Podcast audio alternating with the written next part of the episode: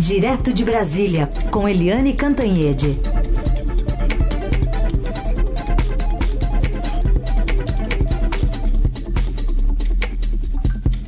Oi, Eliane, bom dia.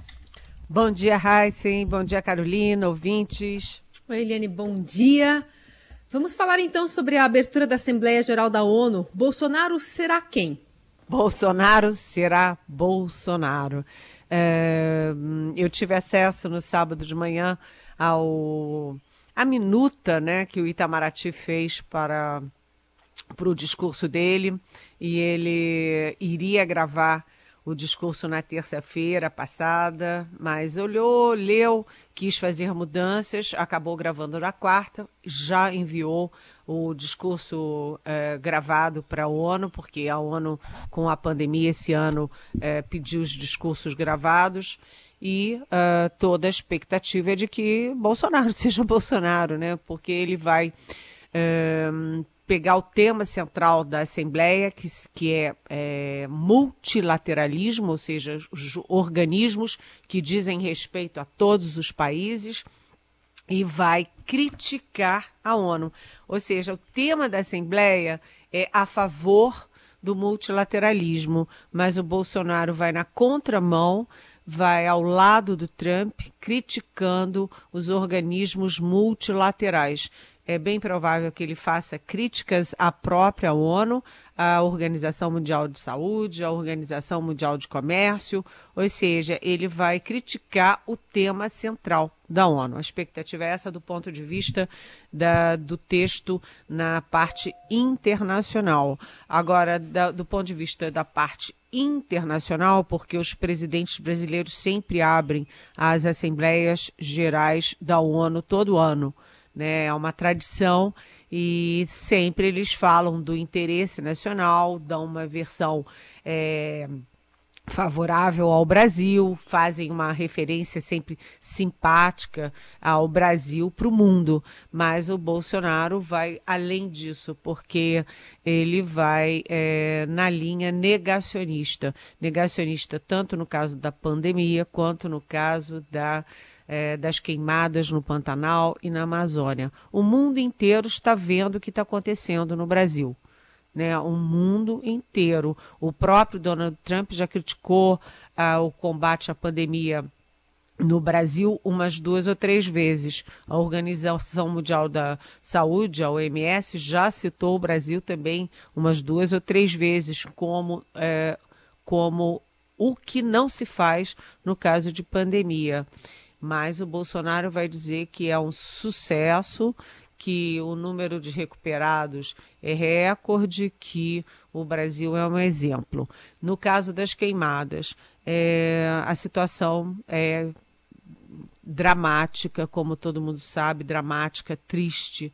Né? A recuperação do, dos nossos biomas vai durar décadas, mas o presidente vai dizer que o Brasil é um exemplo no combate a queimadas e na preservação do ambiente. Enfim, o brasileiro, o Brasil vai passar um pouco de vergonha no mundo porque o presidente brasileiro vai apresentar uma realidade paralela. O que todo mundo está vendo, desculpa, o que todo mundo está vendo, ele vai dizer o oposto.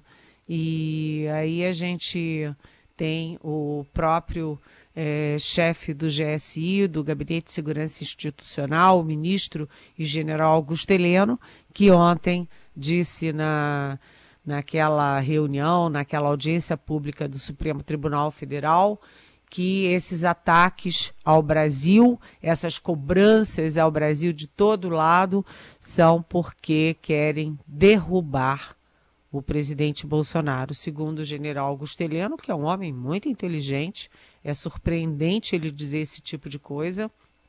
É, o que está acontecendo no Brasil é um fenômeno natural. Né? É um fenômeno natural. A Amazônia está pegando fogo, o Pantanal está pegando fogo, está tudo pegando fogo. É um fenômeno natural. E as pessoas querem é derrubar o presidente. De onde se conclui que os fundos internacionais querem derrubar o Bolsonaro, os banqueiros querem derrubar o Bolsonaro, o agronegócio quer derrubar o Bolsonaro, os ambientalistas querem derrubar o Bolsonaro, é, os ex-ministros da Fazenda e da Economia, os ex-presidentes do Banco Central, a opinião pública, os presidentes da França, da Noruega, da Alemanha, todo mundo só pensa nisso, derrubar o presidente Bolsonaro. Mas, enfim, o discurso vai ser transmitido ao vivo às 10 horas de Brasília e vai dizer muito é, do que é, desse momento do Brasil. O mundo vai entender bastante o que está acontecendo no Brasil, exatamente que o presidente vai negar o que está acontecendo no Brasil. Bom, enquanto todo mundo está combinando isso que você falou, né, Eliane? O mundo inteiro está combinando a mesma coisa. A manchete do Estadão está informando hoje que o, o, Pantanal tem o maior número de incêndios em duas décadas, desde o início do, desse monitoramento. Pois é. é. O general Heleno diz que os números é, são fabricados e manipulados. Meu Deus, por quem? Pelos órgãos de pesquisa, os órgãos de monitoramento no Brasil, que são respeitados no mundo inteiro, a começar do INPE é, é inacreditável. Mas o que, que nos diz a ciência, o que, que nos diz a estatística, o que, que nos diz é, o, o, número? Número, gente, número, ciência, número, né? É, matemática. Diz que e esse nosso ano de 2020 registrou o maior número de queimadas no Pantanal desde o início da série histórica, que é é, monitorada pelo INPE desde 1998. De 1 de janeiro até ontem, né, ou seja, até 22 ou 21, ontem foi 21, foi 21 de setembro, 21. é, até 21 de setembro, o, o Pantanal teve 16 mil focos de incêndio. Vou repetir, 16 mil focos de incêndio. 5,9 mil, 5.900 só em setembro. E aí, quando o presidente Bolsonaro posou lá em Mato Grosso e não conseguiu, o avião teve dificuldade para pousar, teve que arremeter e depois ele teve que ir de carro entre Sinop e Sorriso. O presidente disse que ah, tem aí alguns focos. Não, não, presidente, não são alguns focos, são 16 mil focos neste ano, 5.900 só neste setembro, que ainda nem acabou. Então, a, segundo a manchete do Estadão, já são é, 1,7 milhão, ou seja, 1 milhão e 700 hectares queimados. Gente, 1 milhão e 700 mil hectares queimados.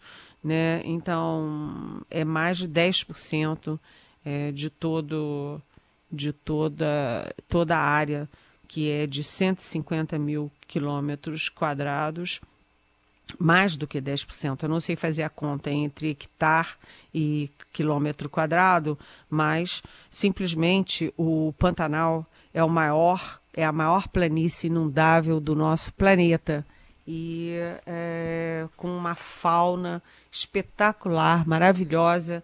E a gente vê todo dia as imagens das onças, das, é, dos jacarés, das cobras. Imagina dos pequenos, né, dos sapos.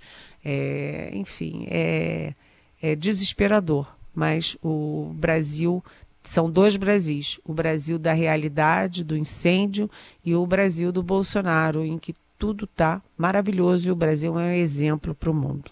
Eliane, é, vamos falar um pouquinho também sobre o ministro Ernesto Araújo, porque afinal de contas ele agora está numa, numa, numa função de prestar alguns esclarecimentos sobre a polêmica passagem pelo Brasil do secretário de Estado Mike Pompeo. Você já detalhou um pouquinho dos bastidores dessa passagem a jato aqui, depois foi para a Colômbia e tal.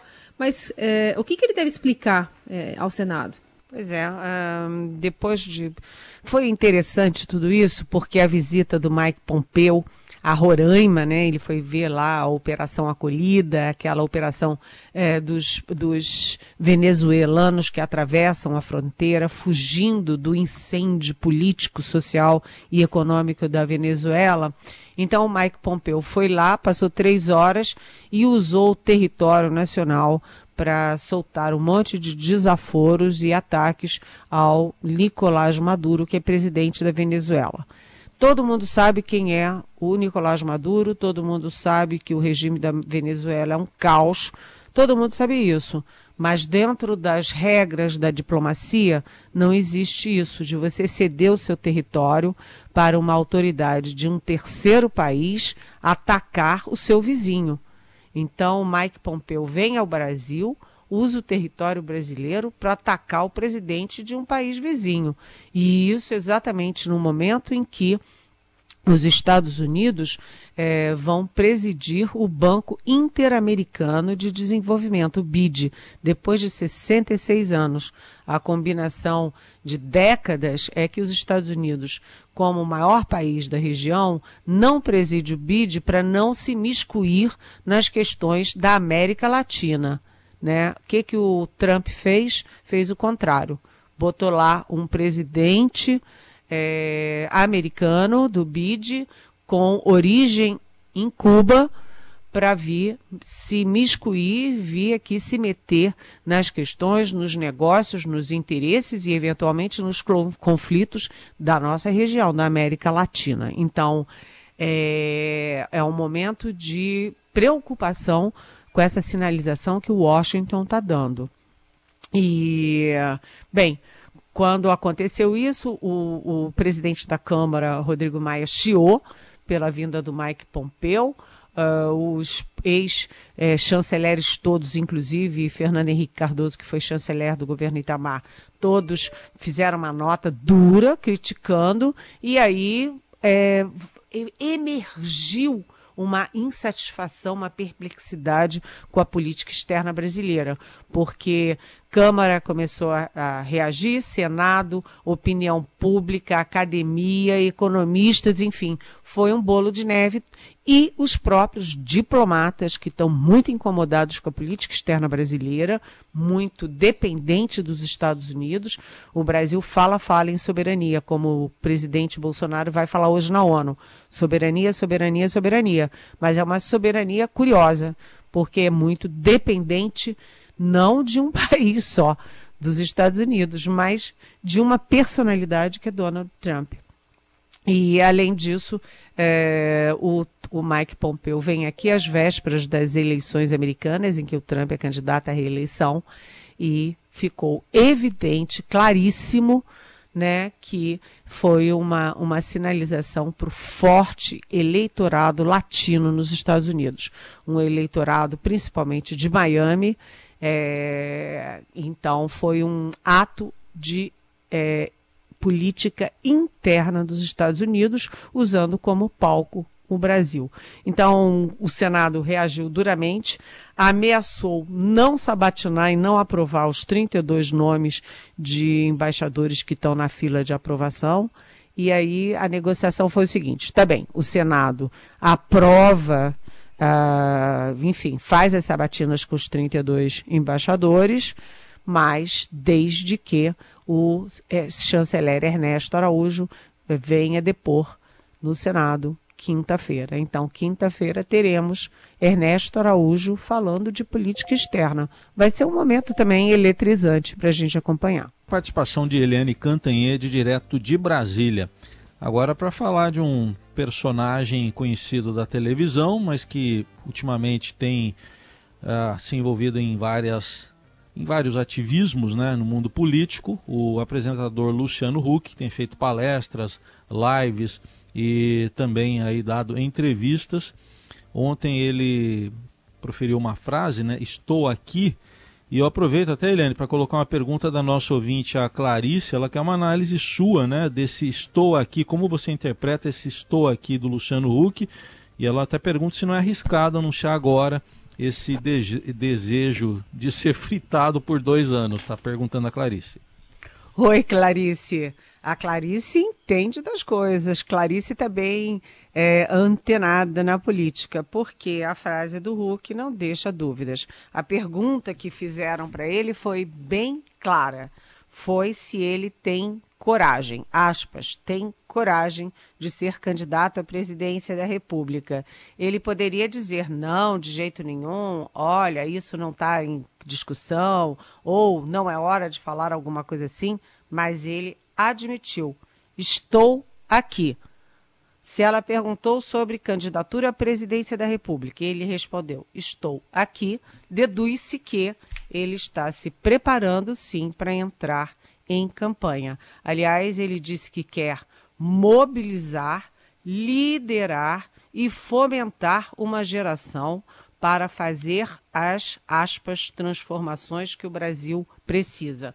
Isso é frase não de um apresentador de televisão, não de uma pessoa comum, mas sim de uma pessoa que tem a pretensão de se candidatar à presidência da República. Aliás, não é de hoje porque o Hulk é, vem nessa toada já há bastante tempo. Em 2018 ele, ele, ele balançou, ele realmente ficou muito próximo de se candidatar, mas recuou. Recuou na última hora. É engraçado porque eu escrevi uma coluna dizendo: Hulk vem aí.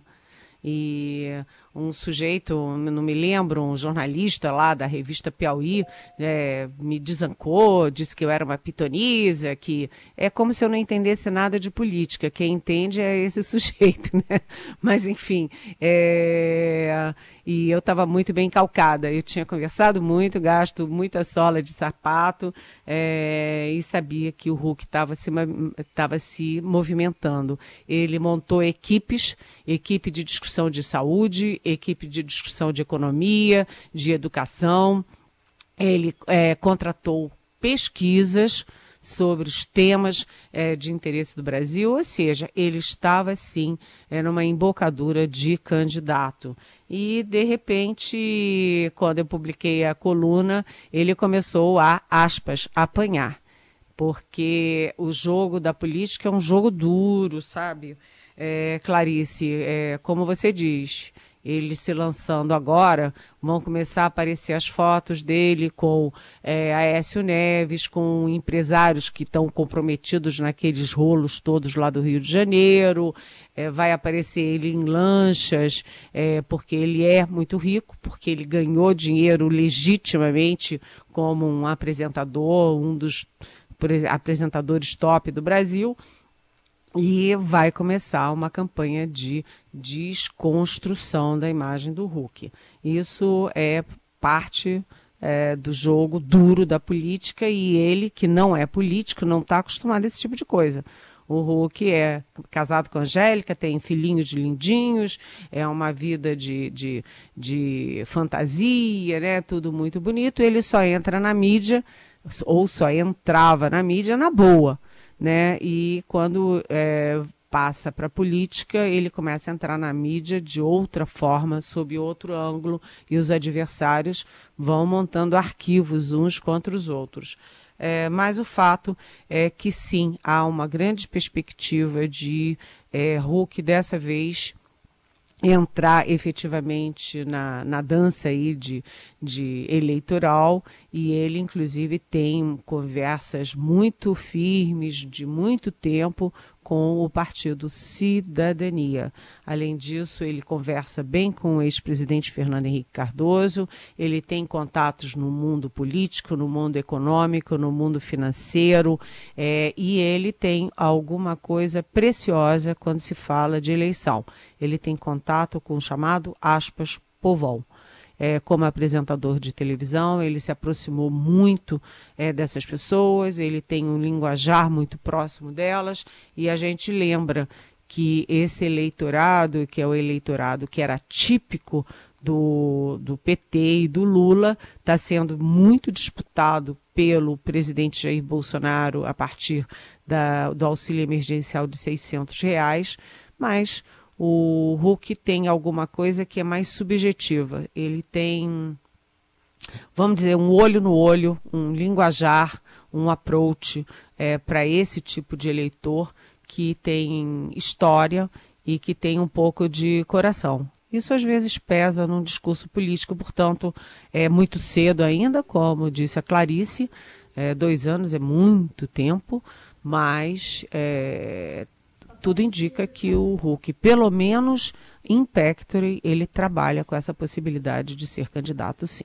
Só uma coisa que eu, eu não pus aqui na pergunta. Ela, ela abriu a pergunta dizendo que ele, é um, ele parece ser terrivelmente de centro, viu? Ela, eu não citei aqui na pergunta da Clarice. É, é isso, Clarice, é, você tem, tem essa polaridade né, entre a esquerda petista, porque a esquerda do Brasil não é uma esquerda só petista, você tem uma, um leque de esquerda muito maior do que o PT.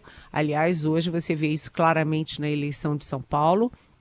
É, você tem bolos para um lado, Gilmar Tato do PT para outro, é, e você tem do outro lado Jair Bolsonaro, que com uma extrema direita que não representa a direita brasileira, a direita moderna, a direita liberal.